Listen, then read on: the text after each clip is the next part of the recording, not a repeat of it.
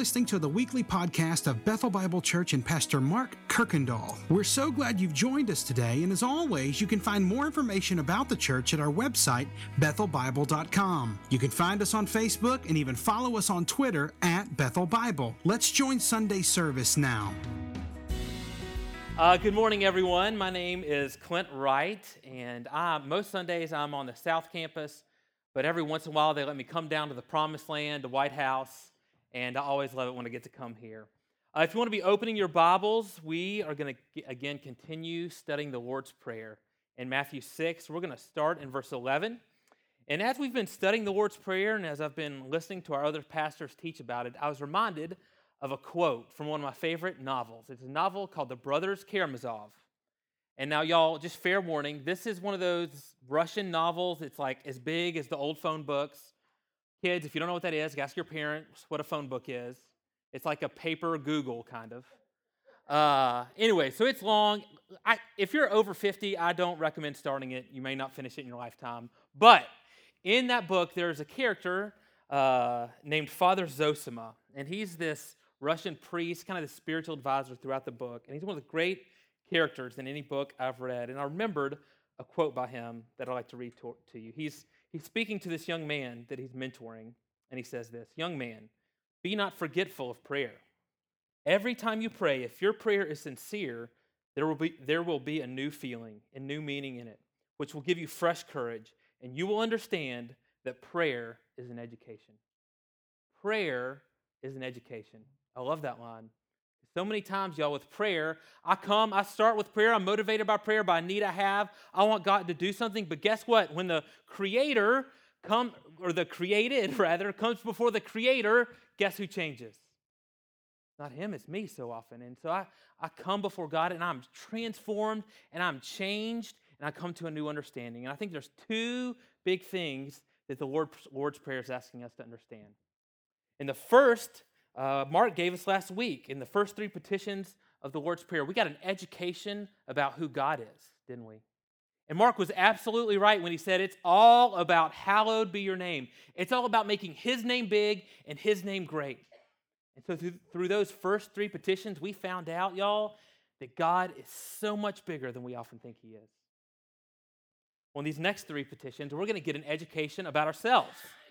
We're going to learn a little bit about ourselves.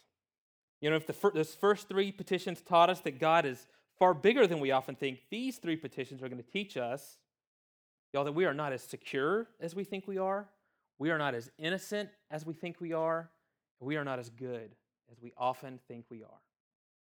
Now, I know that doesn't exactly sound like the feel good sermon of the year, but listen, when we realize these things, we are going to find out, y'all, that this is some of the best news we could ever, ever hear.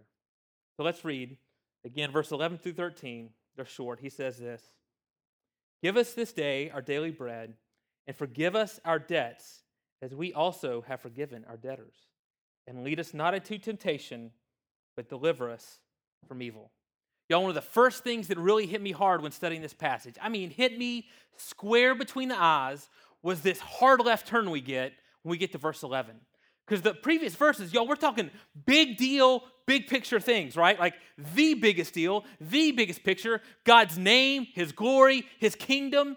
And man, we, it's like we got this momentum going. We're praying all these big, huge things, and then we get to where we're going to ask some things for ourselves. And so it feels like we ought to ask for big things, right?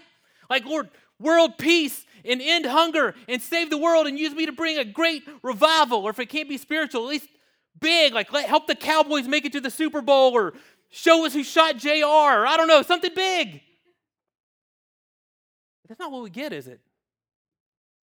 Jesus says, here's, here's how you pray God, we need bread today. That seems so small, doesn't it? So minuscule. Bread here, it, it means what you think it means. It means bread, but it also symbolizes kind of our all of our basic needs food shelter clothing. And so you may remember in the in the the story of the prodigal son when the son kind of has that aha moment you know he's like eating with the pigs life's not going well for him. He says you know what? But my father's house they have more than enough bread. So y'all he wasn't picturing just you know they're like homeless and have no clothes but just tons of bread. That bread is symbolic for all of our basic needs. And Jesus here teaches us to pray for those things. He says daily, pray for bread today, or some translations will say bread for the day to come. So think back to the when the Israelites were wandering in the wilderness. You remember this? They're in the wilderness, and every day manna, bread would fall from heaven just for that day. And they couldn't collect it. They couldn't collect it and store it for the next day and the next day and the next day. If they did, it would go bad. And so every day they had to wake up depending on God's provision. If literally manna doesn't fall from the sky from God, y'all, they're in the desert. There's no other options. They're just not eating that day. And this is the life that many lived in Jesus' time. Most people is an agricultural economy, and most people would go to work and they got paid daily. You go, you do your work, and then day you get that day's wages, and it was just enough to stop by a stand somewhere on your way home and buy food for the day to come. And so you're literally living one day at a time, and that's that's what's in view here. One commentator said, Jesus is teaching us to pray for enough for our need, not for our greed. Guys, I got to tell you, I got to confess to you, I, I really started studying this and I came to a realization I don't pray like this. I almost never pray like this. You know why? Because when I need bread, I don't go to God. You know where I go? To my pantry or to Brookshire's. Yeah. And y'all, my issue is not can I get bread? It's which of these breads am I going to choose, right? Y'all, we have found a way to complicate bread, the simplest thing in the world. I still, I still to this day do not know the difference between the wheat, the whole wheat, the whole grain, the multi grain. This bread has 11 grains, oh, but this bread has seven grains, and on and on and on. I find myself incapable of picking out the bread. I wish they would make a label that just said it was like less fat bread. This bread will make you less fat. Pick this bread. That'd be great. I'll take that bread. Now, I do talk to God when I'm browsing Amazon, though, right? These shiny new electronics come up. I'm like, ooh, that looks great. Bank account's a little low. God help me out. See, I think I live in a space that many of you live in where I, I trust myself to pay my light bill, but God, how about some extra money for vacation or for a comfortable retirement? I can get a job and you know I can I can find a way to provide for my family. But how about this job in particular? This one that's going to fulfill me, this one that's going to get me that standard of living that I want. I know I can find shelter, I can find a house, I'll find a place to live, but God, how about a little bit bigger house? How about a little bit nicer house? How about that house? This is where this is where we live so often, y'all. We, many of us, myself included, we've put ourselves in a position where we don't think we need God for our basic daily needs. We think, I, well, I don't need God for that. It didn't even cross our mind to pray like this sometimes because I think I've got that covered. That's my department. So, you know, the question we have to ask, especially when we compare ourselves to many of the folks that Jeff shared with us this morning, this, many of the brothers and sisters in Christ who literally do not know where their shelter is going to come from, where their food is going to come from. How many of us truly look to God for our daily provision? And to the extent the answer is no, we don't, is that a good thing? Is that a good thing for our spiritual life? I want to take us real quick to a passage in the Old Testament, Deuteronomy 8. We're going to start in verse 11. We'll go through 14 and, and uh, then to verse 17. And here's what's happening in Deuteronomy. Uh, so the people of Israel, y'all, they've been through the desert, they've been through slavery in Egypt, they've gone through all that, and they are about to inherit the promised land, the land flowing with milk and honey. They are about to experience some real provision, some wealth, some comfort that God has been promising them for a long time. And so you would think, right as they're about to go in there, man, it'd be a party, it'd be God being like, this is going to be awesome, let's go, yay, yay, yay. Actually, what we get from God is a warning, a warning to the people. He says this, starting in verse 11 Take care lest you forget the Lord your God by not keeping his commandments and his rules and his statutes, which I command you today. Lest, when you have eaten and are full and have built good houses and live in them, and when your herds and flocks multiply, and your silver and gold is multiplied, and all that you have is multiplied, then your heart be lifted up, and you forget the Lord your God who brought you out of the land of Egypt, out of the house of slavery. Verse 17 Beware, lest you say in your heart, My power and the might of my hand have gotten me this wealth. Notice, y'all, the times that our pride grows within, within us, the times that we forget God, are not in our poverty. Often they are in our wealth. We think, hey, all this is mine. I got this covered. This is my department. And we don't, we forget to realize that no, no, no. He is in control. It is Him who grants us all that we have. We're just stewards. Here's the warning of Deuteronomy 8. And you know, this is the warning throughout Scripture. Self reliance. Let me say this, y'all. Self reliance. Our culture loves self reliance, don't we? The more self reliant you are, listen, you are going to get pats on the back. You're going to get attaboys. You're going to be the man. You're going to be the woman. People are going to love you the more self reliant you are. But here's, here's the warning scripture gives us self reliance leads to self worship. Self reliance will lead us to self worship. Prayer is teaching us, y'all, to confess our need daily because we need to realize that we are not as secure as we think we are. We never graduate from total dependence on our Creator.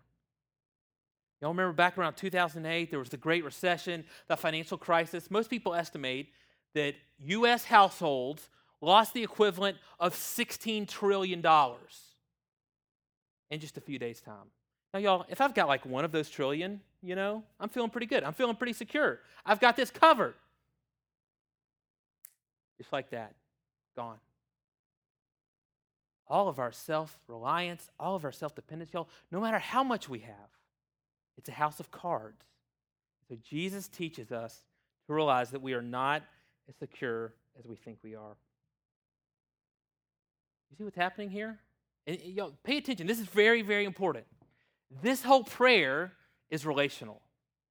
This whole prayer is about our daily relationship with Jesus Christ and understanding Him rightly and understanding ourselves rightly. And to the extent, y'all, that we don't understand ourselves properly, it changes how we it changes our relationship with Him. It changes how we relate to Him. So you see how this works? And so listen, if, I, if I'm secure apart from God, he ceases to be my loving provider. He ceases to be the creator and God of the universe who knows, knows how many hairs are on my head. And who does, who does he become for me? Well, he's, he's kind of like my insurance. You know, he's there to make sure nothing too bad ever happens. And if it does, he'll bail me out. Or he's like, he's kind of like my vending machine. You know, I, I can take care of my square meals. When I want a little treat, though, hey, I'll go to him. Maybe he's, maybe he's kind of like my Santa Claus, you know? Just the big things I want, the big things that I can't get for myself, those I go to God for. It changes my relationship with Him. Sometimes, y'all, and this is no fun, but sometimes the best thing God can do for us is remind us of our total dependence on Him through our physical needs. Have you ever known someone who really didn't know where their next meal was going to come from? Maybe you've been there yourself. I think of uh, there was a guy I was roommate with for three years in college. And uh, about once a semester, we would go home with him. He was from South Louisiana uh, and hang out at his house. And his mom was a wonderful person. And y'all, when, when my roommate, when he was little, she was a single mom, two kids, husband left her suddenly, and she found herself in poverty. And y'all, we'd be there, and she would tell these stories. She would tell these unbelievable stories about having these kids and sitting there and they, they the refrigerator is empty. They don't know where they're going to eat, and people just show up with food and just story after story after story of God providing for them miraculously. And y'all, let me tell you, and I don't have to tell you, you probably know, she was the most joyful, compassionate, loving, spirit filled person I've ever known. And listen, I'm, I'm not glorifying poverty. I promise, look, the Lord has taken them beyond that. I promise she doesn't want to go back to that, but at the same time, she would never trade those experiences with God. She's experienced the provision of her loving Heavenly Father. So you're, you're around someone like that, and listen, it exposes the real poverty of all my materialism. Like, oh, no amount of money in my account gives me that kind of security, that kind of joy from knowing God will withhold no good thing from me, that He loves me and will provide for me. So when we pray, when, when we have to come before the Father daily and remember, God, we need bread today. We remember that we are not as secure as we think we are, and we experience His provision. And we're reminded, y'all, that our full pantries can rob us of a meaningful relationship with Jesus Christ if we're not careful. So again, we learn we're not as secure as we think we are, and we realize that. We experience His provision. And in verse 12, we find out we're not as innocent as we think we are either. And here Jesus teaches us about forgiveness. Now, there's something I want you to realize here. He's still talking about daily needs when we go to forgiveness. In the, in the Old, Old Testament, the Jews of the day understood this. They understood forgiveness as a daily need, every bit as much, if not more, than bread. And this makes sense. So if you think about kind of the Old Testament sacrificial system, every day they were offering sacrifices. Every day they were having rituals. Every day the priests were doing something at the temple trying to deal with their sin. Every day they're trying to do something about their sin. And this shows up, especially if you study the original language here. So the, the tense this is put in, it's not praying for, hey, God forgive me once in the past. It's written in, hey, God forgive me in the past and in the present and all the presents to come. Because look, we know, we know that God died once for all of our sin. We don't have to offer sacrifices again and again and again. But you and I keep on sinning. You and I keep on doing it as Paul described. You know what? Man, that good stuff I want to do, I don't do it. All that evil that I wish I didn't do, that's what I end up doing. We all have this battle against the flesh, and every day we sin. But we often don't think of forgiveness as a daily need, do we? The, the translation here in the ESV uh, says debtors. And that word, the original word, uh, it is a financial word. It is going into debt. I got my property tax notification in the mail the other day. That was a great day. Uh, get the thing, and you know, it's not a small amount. Okay, got to pay it. And it says on there, you know, you pay by this date, it's what you owe. If you don't pay by this date, you go more into debt. Now you owe this. And then if you wait a few more months, now you owe this. Okay, you know, most of us probably just, it's not a small check. We don't love it. Rather spend that at Amazon, but okay, we write the check. But what if I didn't have the money in my account? What would I do? Well, I'd probably, I don't know, I'd sell some stuff, maybe work a little extra. I'd save up to, so I could, I could pay it. And I'd just do a few extra things and pay it. What if that bill was a million dollars? And it wasn't like, hey, in a few months, if you don't pay it, we'll add, tack onto it. No, tomorrow, another million. Tomorrow, another million. Every day, another million. Y'all, what if it was a debt I had no hope of ever repaying? That's the type of debt that's in view here. Not like, oh, I'll work a little harder, oh, try a little better, and, and hopefully I can pay this off. No, no, no. Debt daily that you have no hope of ever repaying. You know, sometimes I think we, we struggle understanding ourselves that way, don't we? Really seeing ourselves as debtors with no hope of repayment. I do this. Here, here's what I do I, I do these things, these kind of not my fault apologies. Do you do these? The not, my, the not my fault apology? Say something like, oh, I'm really sorry if something I said hurt your feelings, you know? I'm really sorry if anything I did, you know, offended you in some way. Translation, nothing was wrong with what I did. You're kind of the weakling for feeling bad about it. And in addition to not being wrong, I'm also going to be the bigger person and apologize for it, right? We kind of do those. That's not what this is talking about here. We daily run up a debt with God that we could never, ever pay back. But y'all, the rest of this verse is a real shock to the system. Because I wish he, you wish there was a period there, like he just said, or forgive us our debts. That's not what he says. He says, forgive us our debts as we forgive our debtors. What? No, I don't want to pray that. You want to pray that? Lord, treat me like I treat other people. No. Treat me a lot better than I treat other people. That's what I want to pray. Think about think about what you do when someone really offends you, when someone hurts you. You know, and you're driving the car and you're like reliving the conversation in your head and how terrible the person is and, and what a scumbag they are and the things you really should have said, you know, if you could have the conversation again. Do you want God doing that with you? I don't. Augustine called this verse, he said, This petition is a terrible petition. If you understand what I'm saying, it is. Because he, here's what you could be praying. If you in your life are unwilling to forgive, here's what you're actually praying God, don't forgive me. That's what you end up praying. Now, can that be true? I mean, doesn't God have to forgive me, like, no matter what I do? Well, later, you know, in case we just wanted to dismiss this, in a couple verses, Jesus brings it back up. he says, If you do not forgive others, your heavenly Father will not forgive you. In Matthew 18, a little later, he's going to tell this parable. You know, there's a master and servants, and, you know, the master forgives the servant like a billion dollars, but then he won't forgive the guy who owes him like 50 cents. He says that shouldn't be so. And later, at the, at the end of the Sermon on the Mount, he's going to say, hey, judgment will be given you in the same measure you judge others. And so, throughout the Old Testament or the New Testament, and throughout Jesus' teaching, y'all, there's an unmistakable link there's an unmistakable correlation between the forgiveness we grant and the forgiveness we receive. It's unmistakable. Okay, so how does this work? The temptation now is to think, oh, so I got to earn it. It's a work. So if I'm a really nice guy and I go and I be, do a good job of forgiving other people, then God will forgive me. And if I don't, He won't. But really, what we're saying is, hey, if I do forgive others, then God kind of owes me. He owes me because I was nice and I forgave others.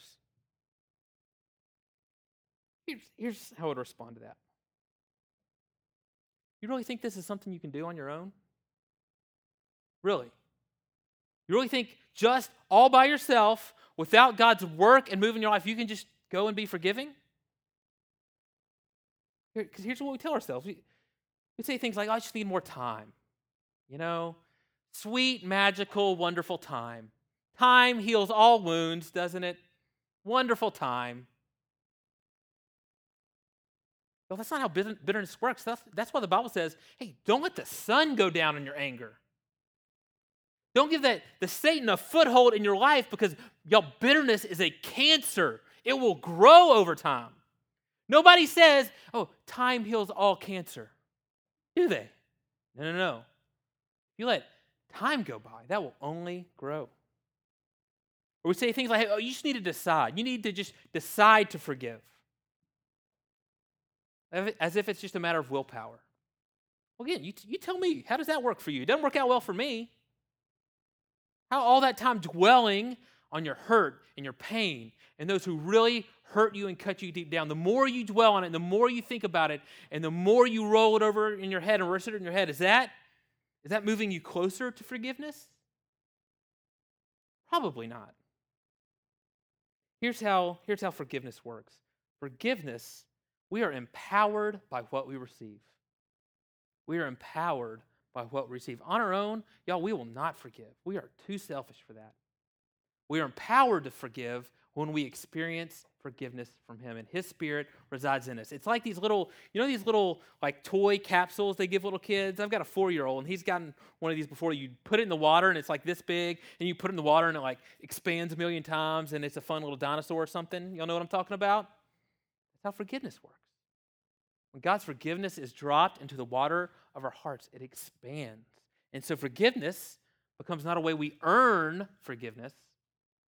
Our forgiveness of others becomes a proof of God's forgiveness living in us. Jesus highlighted this in, in, a, in a, great, uh, one of the great scenes of the Gospels, I think, in Luke 7. Jesus is there and he's teaching.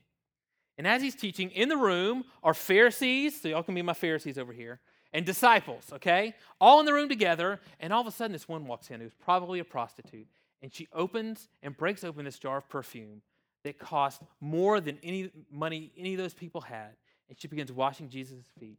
And she even uses her hair to wash his feet in her tears. Well, this happens in the Pharisees over here. They're just grumbling. They, they can't believe it. This is so inappropriate. Doesn't he know how what a sinner that woman is? How can Jesus let this go on? And then here's what Jesus does. He didn't address the Pharisees. He turns to his disciples. One disciple in particular, Simon. Simon, pop quiz. God forgives two people. First guy he forgives a million dollars. Second guy he forgives a dollar. Who's going to love him more? Peter, he can get this one. He's like, well, I guess the guy that got forgiven most. Jesus says, Peter, you're looking at her. You're looking at her. Those who have been forgiven much love much. And here, here's the point. Here's what Jesus is trying to tell them. Hey, disciples, Pharisees, the woman who's washing my feet, you're all the same. You're all in need of forgiveness. The difference is this woman was willing to know her need for forgiveness and receive it. And so she is here loving me and worshiping me while you're over there grumbling. That's the difference. Here's, here's what happens with us when it, within every grudge, within every refusal to forgive, behind that is a story that we love to tell. And it's a story about how I'm the good guy and they're the bad guy. I'm the victim and they're the villain. And anything I did wrong is certainly understandable, certainly willing for forgiveness. Everything they did is incomprehensible. And we like make them out to be some other kind of species of being. If you're ever going to forgive, here's what you have to do. You have to die to that story you love to And you may be right. You may have been the victim. You may have not done anything wrong in that situation. You may be totally right. Still, you got to out of that story and you got to pick up a new story, and it's the story of the gospel. It's the story that each and every one of us were shaking our fists at God in total rebellion, spitting in his face. And while we were in the middle of doing that, he came down here to suffer and die. Y'all, while Jesus is teaching us to pray for forgiveness, he knows the only way that is possible is because he's headed to the cross, even though he's innocent. So you got to pick up the story of the gospel where we are all sinners. We are all daily going into a debt we cannot pay. And here's why you got to do this your story and the story of the gospel will not coexist in your life together. One of them will crowd the other one out. And so here's how this works. Here's, here's how this works in our lives. If you have ceased forgiving others, you have also ceased repenting. Because you've made yourself out to be more worthy, right, different. You have set aside the story of the gospel. And y'all, the story of the gospel is all or nothing. If I'm in need of forgiveness, then so are we all. If Jesus died for my sins, then he died for the sins of all. And so when we come to Jesus in prayer and pray daily like Jesus is teaching us, we realize, you know what? We're not as innocent as we think we are.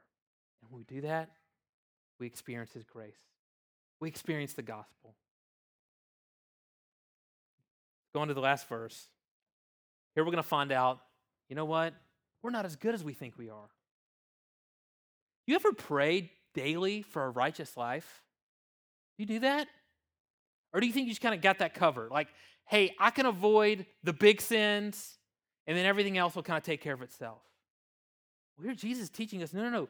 Daily, you need to pray to walk in righteousness. This verse is kind of difficult to translate uh, into English. It, it says, you know, lead us not into temptation. And so that can kind of sound like, wait, wait, wait. Could Jesus lead me to temptation? Does Jesus make me tempted? We know that's not what it's saying because James, the book of James says this hey, let no one say that God causes him to be tempted. We, do, we can take care of that for, by ourselves. Thank you very much, right? Our own passions, our own desires cause us to be tempted. And it's, you know what? It's also not saying, hey, pray to never experience any temptation. Because we know Jesus told his disciples, hey, in this world, you're going to have trouble. There you go. There's a promise.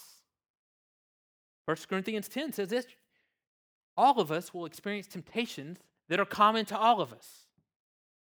This is daily, this is life. Well, this word that most, most translations list as uh, temptations, it actually it does mean temptations as far as sin. It also means test or trial, as in any test of life. And so you may think about Jesus who went into the wilderness to be tested by Satan. And the book of uh, Hebrews says, Hebrews 4:15 says, hey, Jesus, he was tested in every way that we are. And so we know that it's not just sin, and we know that we will experience it because Jesus himself experienced it. And so here, here's what this verse is saying. It's kind of saying the same thing in a negative light and then a positive light. So lead us not into temptation, but deliver us from evil. Here's what it's saying. It's saying, hey, Jesus, as you lead me, don't let the trials I face become traps. Don't let me fall into sin's power as I experience the trials of life. And so, in that view, y'all, it's not just the big temptations of sin. Y'all, again, the, our daily walk with Jesus is in view here. And so, it's talking about every experience we have every day. It's all of our circumstances. Each and every circumstance we face, y'all, can be at once a trial to test our faith, refine our faith, bring glory to God, and it can be a temptation from Satan. And so, if it's something good, the test can be well, will I thank God for that? Will I worship God for that? Will I use it for His glory? And the temptation can be, or will I thank myself for that? Will I use it for my purpose and my glory? Or if it's something painful, if it's a really difficult trial, will I curse His name? Will I refuse to trust Him? Will I seek comfort on my own? Or will I trust His character? Will I trust His goodness? Will I continue to worship Him through this trial? And so it's our daily circumstances and our daily temptations. So again, we see, y'all, you see how, how we understand ourselves impacts the type of relationship we have with Jesus. Because, y'all, if we just trust ourselves in all of our circumstances and situations, then He is not our good shepherd who will lead us, who will provide for us. We never get to say with Joseph, you remember Joseph? Who experienced far more trials than any of us ever will. He was sold to slavery, he was imprisoned, he was falsely accused, all of that. And then his brothers came to see him again after all those years. And Joseph looked at him and said, Hey, I know you meant this for evil, but God meant it for good. And so God was my protector. Through all of that, he was using it for his purposes. When we walk through these trials, we walk through the temptations of life, looking to God as our protector, then we can pray. We can say with Romans 8:31, "Hey, if God is for us, who can be against us?" Men and women, you don't feel that deep down in your bones until you've walked through the trials of life and God has protected you and led you through them. So we remember you know what? We're not as good as we think we are as we face all the circumstances of life. When we do that, we experience his protection, the protection of the Good Shepherd. I'll close quickly with an illustration I got from my son yesterday. We were at the house and he wanted a snack. And so I said, Yeah, it's great. What would you like for a snack? And he said, A salad. Well, okay then. A salad, that's great. Now, you may be sitting there thinking, What a great kid. What a good kid. I mean, we got Halloween candy, we got junk food in the house, and this, this wonderful boy wants to eat his vegetables. He wants a salad. Well, the problem is, my son is sorely mistaken about what a salad is. Here's a salad to my son you get a bowl, and in that bowl, you put goldfish, vanilla wafers, and raisins. And that is a salad. I don't know where he got that. I guess one time he just saw people mixing up a salad. And he's like, oh, you just combine things, whatever you want, and you call that a salad. I don't know about y'all. I, I spend a lot of time and energy trying to be a good person. Try to provide for myself, provide for my family. I try to avoid temptation, avoid big sins. I try to face the test of life. The problem is, like my son, I'm sorely mistaken about what a good person is. I forget that I'm not as secure as I think, I'm not as innocent as I think, and I'm not as good as I think. And in these prayers, Jesus is teaching us every day to come and confess those needs. And you know why he's doing that? It's so he can say yes. See, in each and every one of these petitions, we experience two things our need and his provision. Sometimes it's not until we realize the first that we realize the second. And so maybe you're here today. You've lived your whole life trying to be a good person. Let me set the record straight. There is only one who is good. And here's the deal he makes with us He says, If you look to me, I'll take your sin, and you will get my righteousness. Let's pray and close.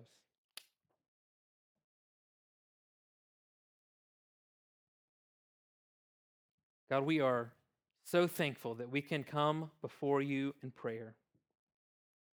Lord, we know that it is only by the blood of Jesus shed for us that we even have access to your throne. But because of his blood, Lord, you hear our prayer. We can have a relationship with you, we can have communication with you. And Lord, even though you're creator of the universe over all things and you're timeless, Lord, you know our need. You know how fragile we are. You know how many hairs are on our head.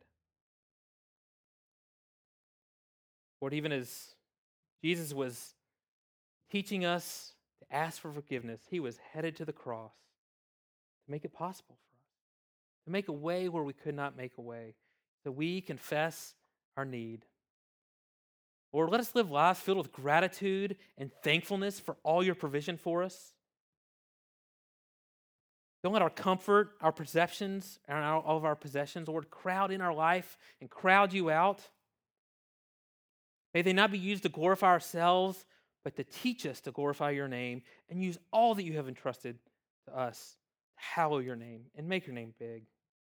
God, forgive us when we sin. When all the bad we don't want to do, we end up doing. Forgive us our debts.